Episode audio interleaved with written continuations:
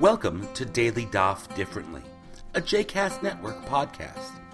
This daily podcast invites you to join us to study the daily Talmud page with a variety of liberal rabbis and teachers. For more information about Daily Daf Differently, please visit jcastnetwork.org slash ddd. For more information about the other JCast Network podcasts and blogs, please visit jcastnetwork.org.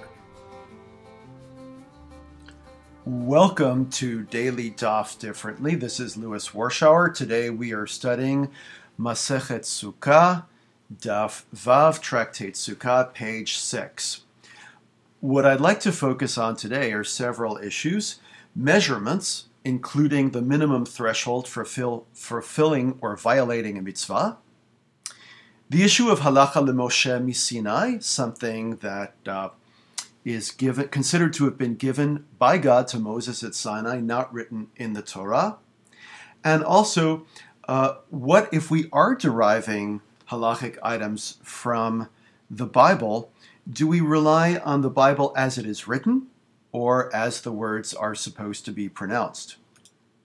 At the end of the previous page, the Gemara quoted Deuteronomy chapter 8, verse 8, which, speaking of the land of Israel, says, It is a land of wheat and barley and vines and figs and pomegranates, a land of olive oil and honey.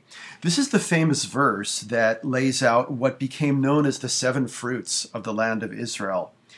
And besides the enjoyable nature and all the stories that go along with it, these fruits are considered to have halachic significance in terms of measures, that the bulk of each one, be it a fig or a pomegranate seed, is an indication of some minimal halachic measure for some mitzvah. It could be the threshold uh, that sets above which one is supposed to fulfill a mitzvah, such as eating a particular item that's commanded, or a threshold above which one becomes liable if one is disobeying a mitzvah. The Gemara then says that actually the derivation of these various minimal measures constitutes a halacha lemoshe mi Sinai, a law transmitted by God to Moses at Sinai and not written down in the Torah. And yes, we can speak of this biblical verse about the fruits of the land of Israel, but really that's there for support. It's not the full derivation of the matter. And in a further mention of an example of a halacha lemoshe misinai, it is mentioned that Rabbi Meir states that the issue we described uh, on an earlier page is one of those laws given to Moses at Sinai and not derived directly from the Bible. And that would be that principle of Gud ve'asek mechitzata, extend and raise the partition. This, if you'll remember, was the case in which the proper dimensions of a sukkah can be achieved by, quote, raising the height of a pillar or a post that to the observable eye is not the proper height, is not as tall as it should be. The Gemara then pauses in the discussion of the height or capacity of a sukkah and discusses the number of walls it must have, referring to the Mishnah, which says that a sukkah that does not have three walls is invalid. The sages disagree with Rabbi Shimon about how long the walls need to be. And the Gemara comments that their disagreement is based on differing interpretations of how halachically to read the text of the Bible. The sages hold by a principle that is known as yesh aim lamasoret. The halacha is derived from the way the words are written in the authoritative text of the Bible. Rabbi Shimon, however, holds to the principle of yesh aim lamikra. Halacha is derived from the way the words are pronounced, which in some cases is different.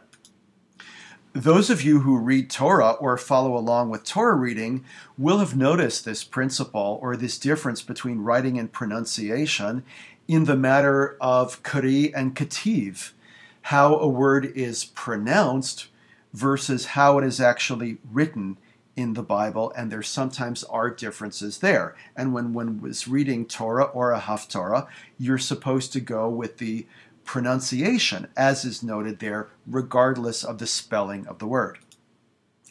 And here's how this principle plays out in our discussion about the walls of the Sukkah. The sages focus on the fact that in Leviticus 23:42, which contains the obligation to dwell in a sukkah, the word in a sukkah, basukot, is written three times. They understand that to mean that there are th- there need to be three walls of the sukkah. Well, what about the length? Two times in that verse, it is written without the letter vav, and one time with the letter vav. And from that, they derive that one of the three walls of the sukkah need be no longer than a handbreadth.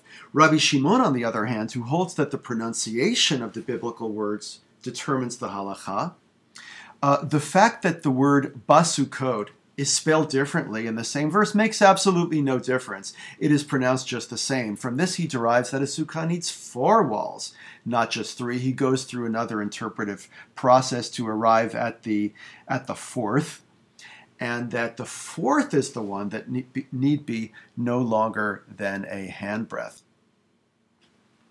Following an elaboration of this, this discussion, the Gemara quotes Rav Matana asking whether Rabbi Shimon, who holds that a sukkah must have three full walls, bases his view on a verse in Isaiah chapter 4, verse 6 that there shall be a sukkah for shade and refuge.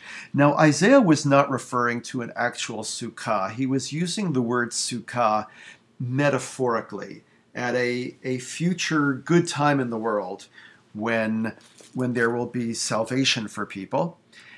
And an interpretation of that verse of Isaiah to mean that a sukkah without three full walls cannot fulfill its function as a refuge and a shelter.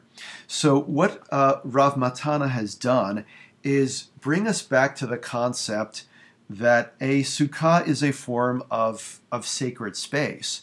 And not only does it provide shade, and we've learned that that's required, that has to do with the amount of shade that the schach, the roofing, provides, but it should also be a refuge. So I'd like to suggest that we take that as meaning that a sukkah during the seven days of the festival function as a kind of shelter from the workaday, weekday world, and it become sacred, sacred space in that way. And that concludes page six. I hope you've enjoyed today's episode of Daily Daf Differently, and that you'll join us again tomorrow for a new page. The music at the open and close of this episode is Ufros from the Epichorus album One Bead, available on Bandcamp, iTunes, and Spotify.